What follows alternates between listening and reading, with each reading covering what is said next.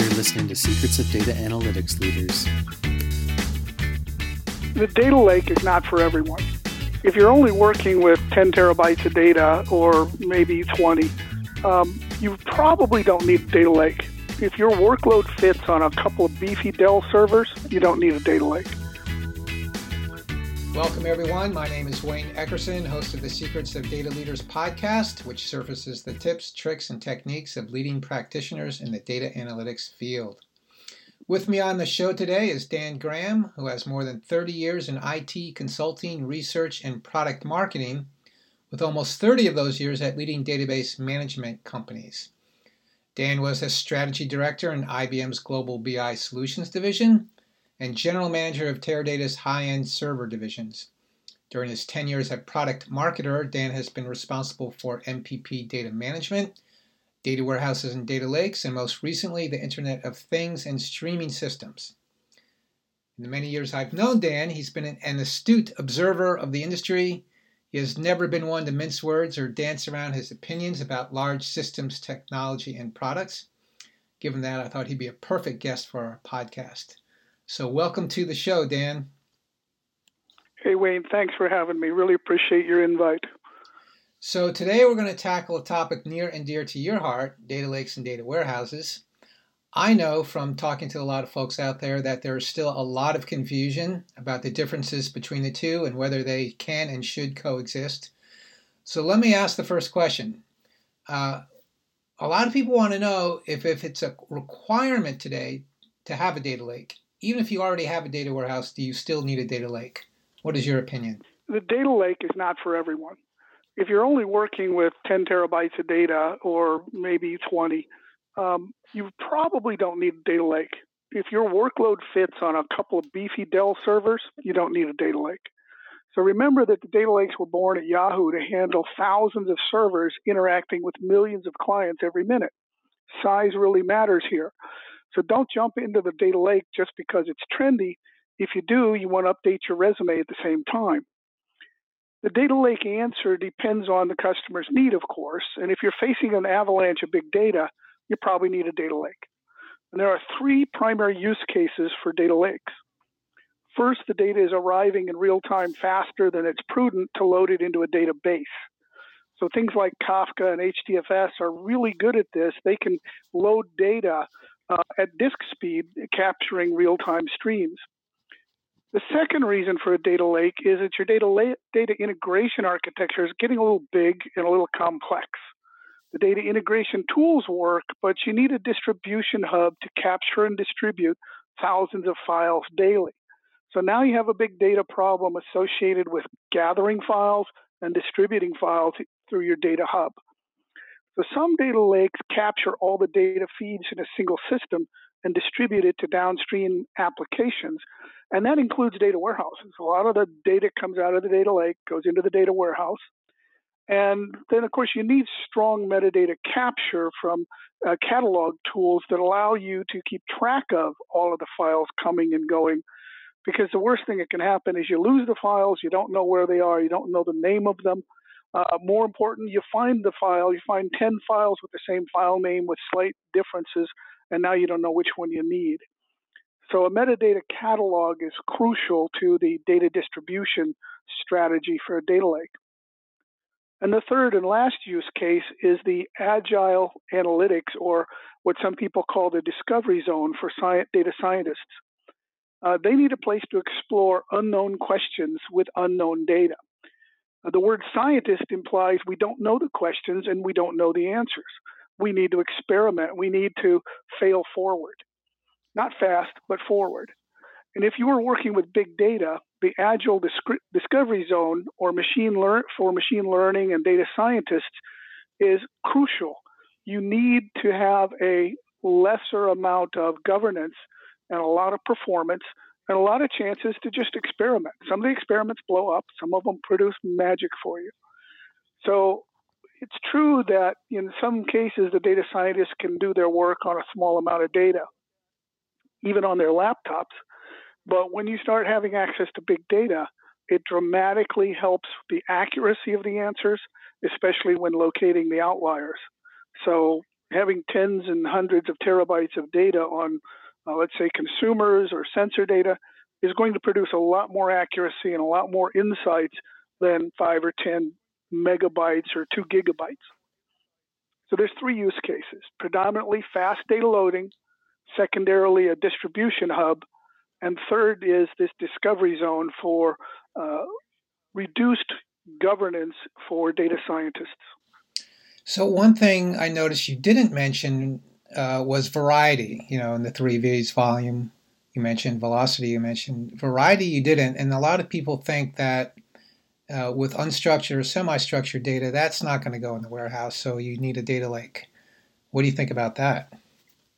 Uh, I think it's half true and half false. I think the, the original chant that came out of different analyst houses and, and Hadoop aficionados uh, was poking the relational database vendors for not having all the data types. But if you poke a relational database vendor, it's easier for them to add a data t- type than it is for the Hadoop community to add thirty years of high availability and performance and, and uh, governance and all the other things. So all of the big data warehouse companies, the database companies, started adding uh, JSON and, and C S V and Avro and other kinds of unstructured data. But it's true that when you get really large amounts of data, particularly video, uh, those kinds of things, and sensor data in, in many cases, it's a whole lot cheaper to put it in the data lake and just take subsets of that data into the data warehouse for final refinement. So I wouldn't worry about the variety thing. It was a nice chant while it lasted, but it didn't really change the market much. Okay, so that's that's interesting. We can transform this unstructured or semi-structured data into relational format, and the the Uh, or not, or maybe we have operators that know how to work on that data now in the relational world, right? Yeah, it, it was true that I think it was um, Amazon Aurora just added uh, a capability to do pivots um, or something to that effect, that to, you know, basically deal with unstructured data converting into rows and columns, of course. Yeah. So, you know, there's a lot of this stuff going on on both sides of the fence, and, and I wouldn't be too concerned about the data type. If you need to do video analysis, you probably will do it in a data lake. But don't don't count the relational database vendors out. They just add features pretty easily. So let me take my first question and flip it on its head. Let's say you do have a data lake for the three reasons you mentioned. Do you still need a data warehouse? Well, the answer is absolutely yes. Um, the definition of a data warehouse and a data lake are very different uh, design patterns. And what you do with a data warehouse is you take care of eighty percent of all the queries in the company. You take care of all the customer data, the financials, the inventory, the risk data, all the stuff that for twenty, thirty odd years that most of these companies have been working on. You can't do that in a data lake. Um, now, the data warehouse has all the trustworthy, highly curated, reliable data. The data lake tends to have all the raw data, and that is the original fidelity. So if you think to yourself, gee, I need to go back in time and see what, what exactly we got from that company or uh, on that website, you need the data lake for the raw data. You don't put raw data in a data warehouse.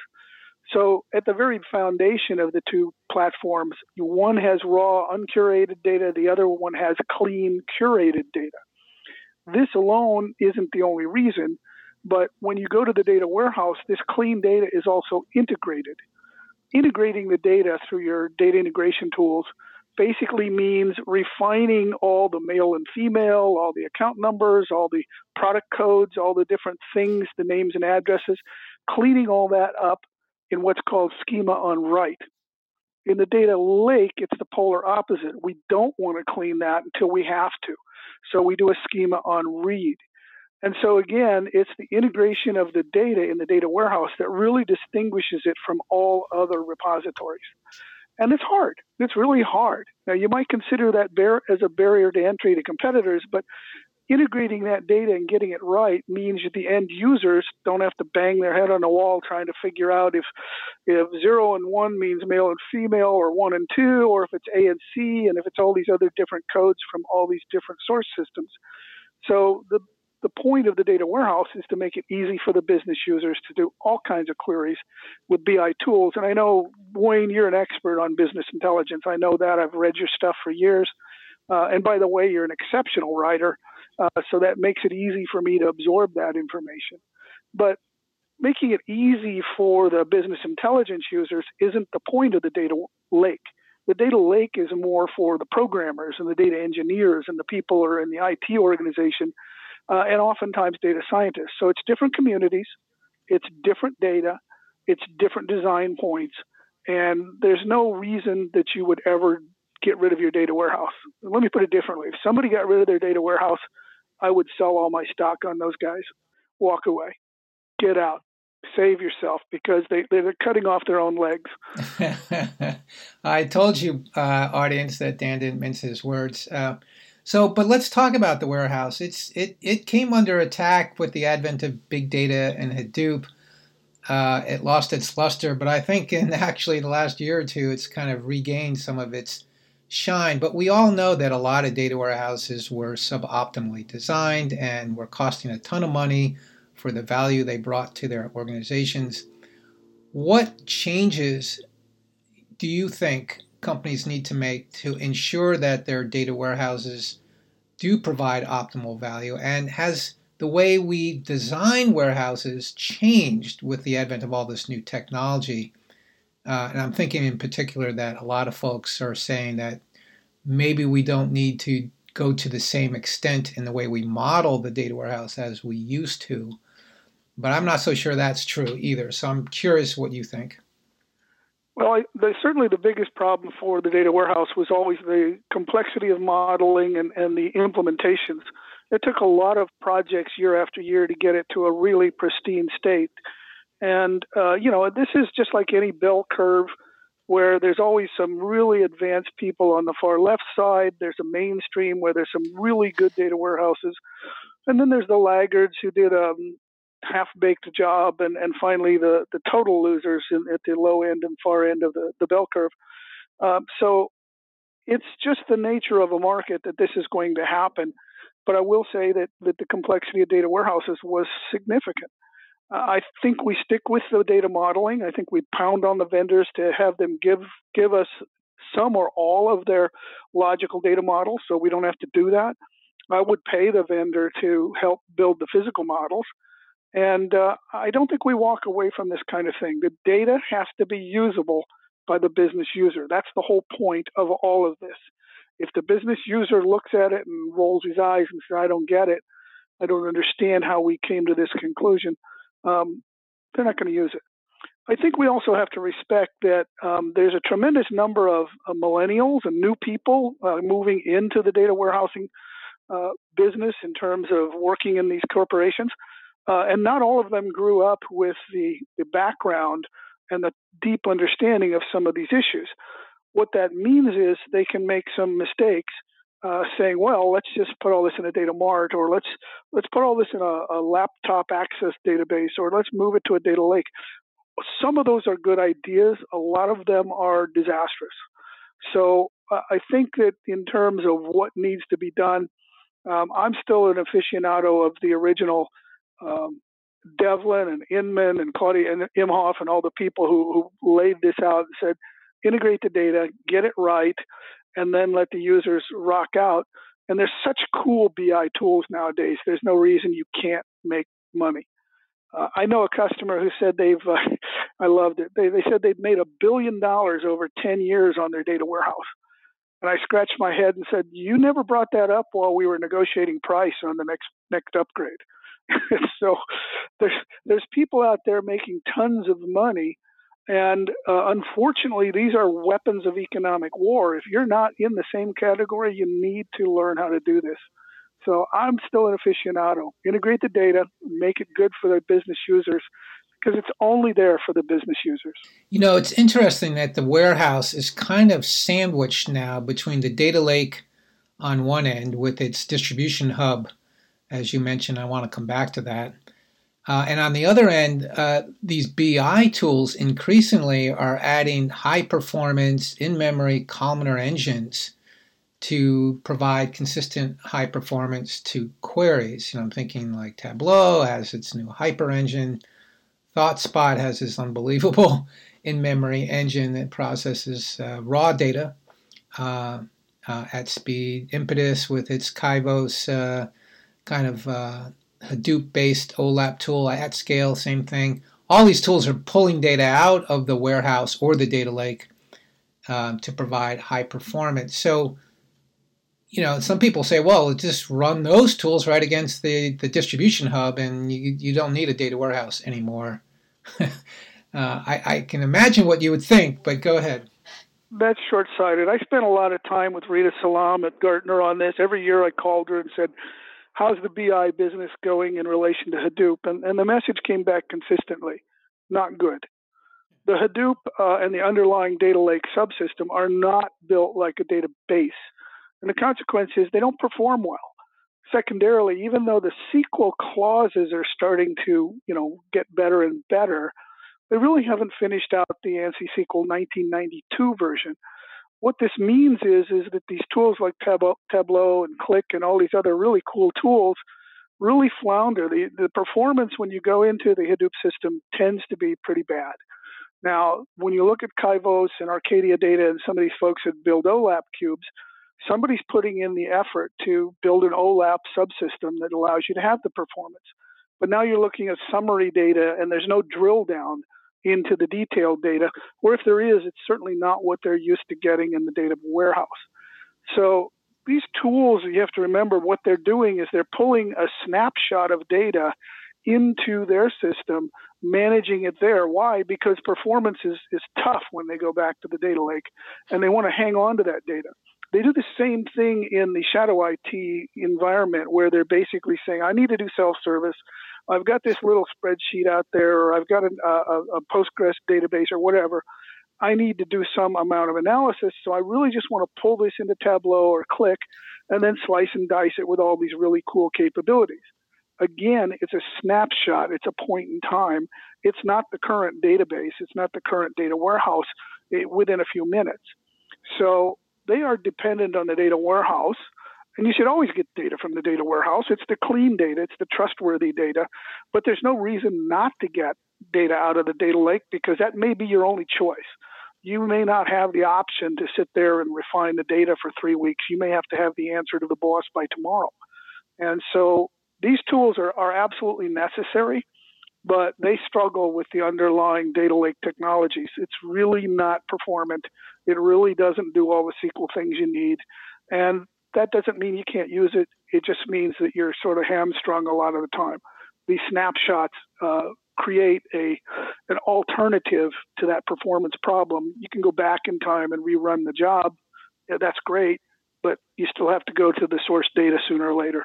No, yeah, I would agree that direct access to Hadoop um, or, or even a, a cloud object store now is is not performant, although uh, uh, some of those tools like Presto are getting better.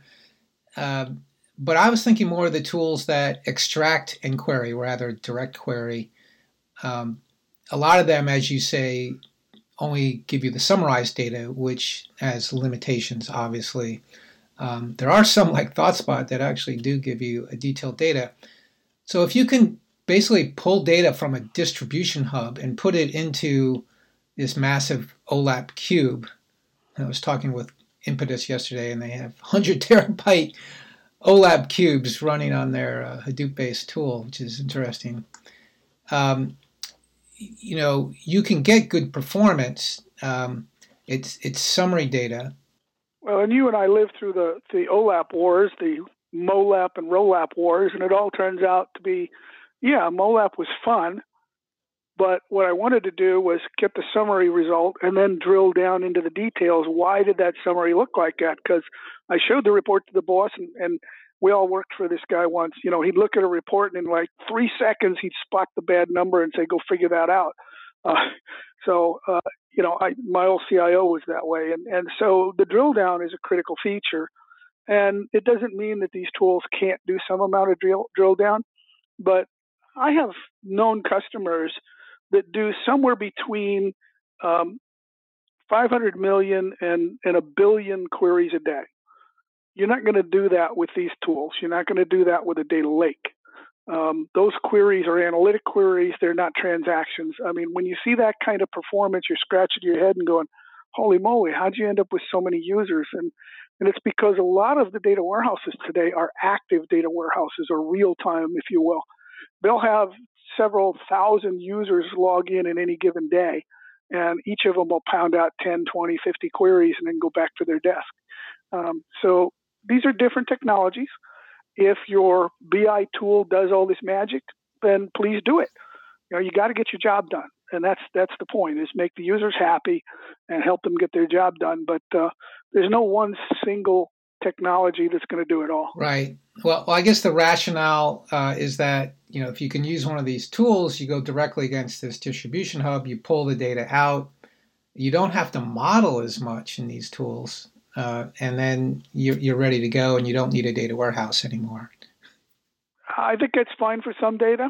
I think that's particularly fine for agile problems, for uh, situations where you don't have three weeks to uh, negotiate with the governance committee to put a field in the in the database. I think that's great. I think you still have eighty percent of your queries and your workloads going through the data warehouse, whether you can use these tools or not. So the data lake used to be synonymous with Hadoop.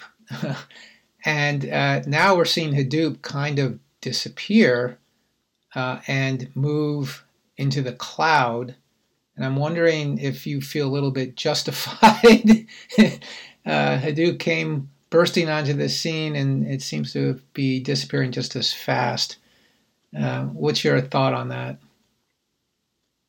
Well, I, I think that, uh, you know, we had a lot of years where Hortonworks and Cloudera were competing with each other. And, and all the time that they were fighting, there was a stealth company sneaking up on them uh, and moving Hadoop workloads into the cloud. The name of that company is Amazon Web Services. And they offered an awful lot of A P Is that were mirrors of the Hadoop MapReduce and some of the other services. So we all woke up one day and, and realized, hey, wait a minute, there's more Hadoop in Amazon than in Cloudera and Hortonworks combined. You know, how did I miss that? Well, Tony Baer, back at the beginning, January of twenty eighteen, wrote a great article in ZDNet uh, called Cloud Storage Becomes the De Facto Data Lake.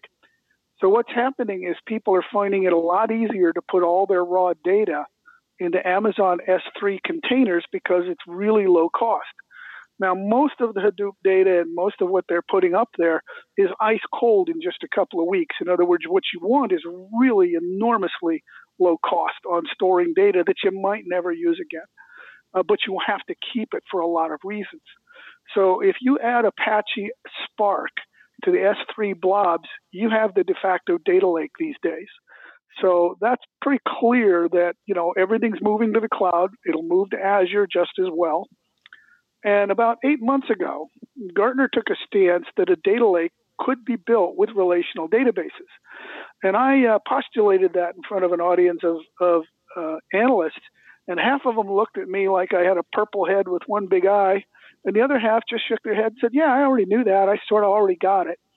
And what's going on here is that if you look at the definition of a data lake, you know, it's raw data, scalability at low cost, Um, it's refining the data for exploration. It's not a full data integration. It's just one level of refinement. And it serves downstream systems and has long-term storage. If you think about that for a while and you say, okay, if I can negotiate my appliance vendor down to a very low-cost data warehouse appliance, then I can put a whole bunch of data in there, which is exactly what happened. Uh, I knew, the, knew one customer that had a huge Cloudera data lake. They had a huge Teradata data warehouse, and they bought a couple of low-cost appliances and stuffed petabytes of archival data in there.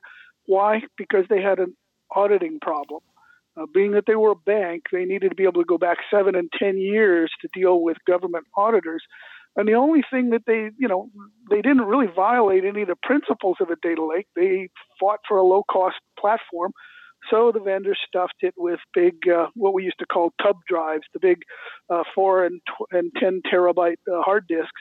So they didn't care about performance at this point. They just cared about uh, price. So the consequence here is that you can build, uh, according to Gartner, about twenty percent of the, uh, the data lakes will be relational databases uh, in twenty twenty.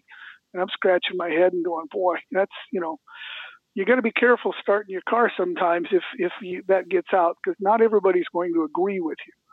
So I think right now Hadoop is definitely in the trough of disillusionment, uh, if you use the Gartner vernacular and concept. Um, Hadoop is suffering. Uh, and I think that the broadside by Amazon and the, the doldrums that Hadoop's gone into for the last couple of years uh, basically is a motivation for Cloudera and Hortonworks to merge. So I think we have to be very careful not to count these guys out. First, they're both Silicon Valley innovators, and that counts for a lot. Uh, second, they have good revenue momentum. So Hadoop is growing. It's it's growing slower, but it's growing. And uh, the last thing I think we have to do is respect that they took drastic and bold action to do this merger. If you think of a bank or a retailer, they would normally study this problem for five years and then take action before when it was too late. So I think we're going to see Cloudera and Hortonworks come out of the doldrums uh, as their merger progresses, and I think they probably will exit twenty nineteen with some good news. Uh, but for right now, you can put a data lake in Amazon, you can put it in a relational database, and you can put it in Hadoop. Well, uh, for a proponent of data warehousing, you surprised me with that comment. You're much more optimistic about Cloudera and Hortonworks than I am. I know Cloudera's stock dropped fifty percent earlier this year after announced a strategy change, whoever's going to pivot towards data warehousing and data science, uh, and the market didn't like that at all. And now they've got this this huge uh, redirect by merging with their top competitor. So it will be see, it will be interesting to see what happens in, in the coming year. Well, as you as you heard me say earlier, one of the key use cases is agile analytics. So I think Cloudera will make a lot of uh, strides with that. If you look at Hortonworks, one of their key workloads was Internet of Things, and I, and, and I'm a big proponent of that market. It's it's an amazing market, and so they've got some things going for them. I'm not a fan of their message that a data lake is a data warehouse. I think it's uh, it's falling on deaf ears, and it, it hurts their credibility. But um, I think that that will go by the wayside as they merge their marketing departments. All right, last question, Dan. What other considerations uh, should people think about when creating a modern data architecture? Uh, that's interesting. I spent the last uh, few months, uh, probably five months, working on that issue to some degree. So look at it like this. We've got a data integration system that serves the corporation. We've got a data warehouse running eighty percent of all the queries, reports, and dashboards, and it will never die. Analytics is a complex system in its own right. It has its own data flow and its own workflow. And then along comes a data lake, and it's a complex system. My message is this is a system of systems, and they all have to interact with each other and share data and provide value. So many of the large companies grew this infrastructure by accident. So they have an accidental architecture. It's not an integrated architecture. So it's time to re-architect portions of these systems. And by this, I mean put all these systems on the whiteboard and start looking for overlaps and synergies and where we can help one another between data integration, data warehouses, data lakes, and analytics. Okay, so now Gartner likes to call this the, the logical data warehouse, and, and I think that's a weak name. Most people are calling it the analytic ecosystem. The ecosystem is what I call the system of systems. There's a lot of value and synergy to be derived by putting all these architectures on the whiteboard and blending the overlaps. But more important, every boundary between these systems is where the majority of complexity and cost is. Anytime there's a line between one of these two systems, there's an arrow, that's where your costs and complexity are because you're transforming the data one more time to put it in the other system. And that's really where all the hidden costs are. It's not hard to run Informatica or or any number of, of E T L data integration tools and, and integrate data. It's when you start putting in the data warehouse and it's not quite right for the data model. And and other similar kinds of things have to be done when you go to the, the data prep, the feature extraction for data scientists. Uh, they get this great data from the data engineers, and first thing they have to do is restructure all of it. That's where the labor and the complexity costs are. That's where the mistakes and errors are made. So when you're rethinking this modern architecture, this ecosystem or system of systems, look for the arrows between the systems and say, that's where my costs are. That's where my complexity is. What can I do to erase that from the source going forward? Not easy. It's hard to do. It takes really smart architects. Yeah, and I think that's one reason why this concept of data ops is gaining traction. Uh, we did research on that earlier this year, and it's one of our more popular topics uh, on the website. Uh, it's all about orchestrating uh, the flow of data between systems, uh, which inevitably happens. And as, as you argue quite correctly, there, we do have a system of systems, and you do have to move data from one place to another. There was hope with Hadoop that you would never have to move data once you got it into Hadoop, but I'm not so sure that's working out well. Um, it might be a little bit easier in the cloud, uh, where the lake and the, and uh, the warehouse are becoming inextricably uh, connected. Um, but you know, th- this whole notion of data ops is is how we can Uh, automate the, the flow of data from one system to another and orchestrate it and ensure data integrity and, and data quality throughout. Is that something that you've been exposed to at all, the data ops movement?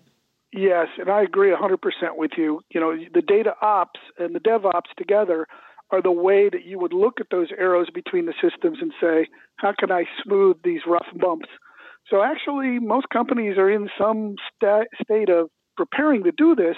Now's the time to put all the architectures on the whiteboard and work it as a single system, because otherwise it's just a, an abomination. It's just this kludge of architectures that grew up over twenty years that, you know, need a refresh. So it's not just the data warehouse needs an update. It's the data lakes also in need of an update. The data integration, everything needs a little bit of this data ops. And that's, I think you've got a good point. That's where you should start. You know, the other thing that we're seeing that's changing the nature of the uh, architectures we design is the convergence of of data and applications. More and more companies want to insert analytics, which is the output of our data flows, into their, you know, customer-facing or operational applications, either through embedding reports or embedding analytical models. Uh, and they don't want to put you know, monolithic systems in there. They want they want the, the analytics to have the same software architecture as the applications they're running in. Uh, so this is another thing that I think is giving momentum to data ops, is that we're taking, you know, it's it's DevOps for data, right? And we're we're approaching it like a software problem rather than a data problem. And so hence the uh, the uh, popularity of containers and Kubernetes and um, Uh, A P Is for, for managing the flow of data across systems. So a lot is going on. So even as we try to re-architect our environments, we find that the target's moving. At least that's what we're finding uh, with some of our clients. Well, and a final note, the future is completely distributed. Uh, there is no central one place anymore for all of these things to happen. And secondarily, it's all about the A P Is. So platform as a service is where everything's going to end up eventually, uh, at least in terms of the things that are not software as a service. So even even the infrastructure as a service may melt away behind these two. And I think platform as a service and A P Is are really the future. And uh, it's a distributed world. It has been for a long time. We just didn't want to admit it, I so guess. So even though you're a, a big data warehouse advocate, you, you would say that there is no center there anymore. It's all distributed. Well, there's a center in the sense that you have the clean, trustworthy data, but the amount of data outside the data warehouse is much bigger. You know, I mean, you look at these large corporations, they'll have four or five data warehouses, they'll have two hundred to four hundred data marts, they'll have thousands of files operating in self-service mode in Tableau or, or Qlik, uh, and then they'll have three or four data lakes. I mean, we have to get over the idea that there's a center of the universe. Um, you know, it's like the Earth. We're not the center of the universe. We're just part of this big thing. Well, that's great. That sounds like a, a good place to, uh, to stop our conversation for today. So, Dan, thank you so much for being on the show. Wayne, thanks for having me. It's always good to talk to you. Thanks for listening. If you like the podcast, please subscribe. If you want more content from business intelligence to data management to data science, browse to the Eckerson Group website at eckerson dot com.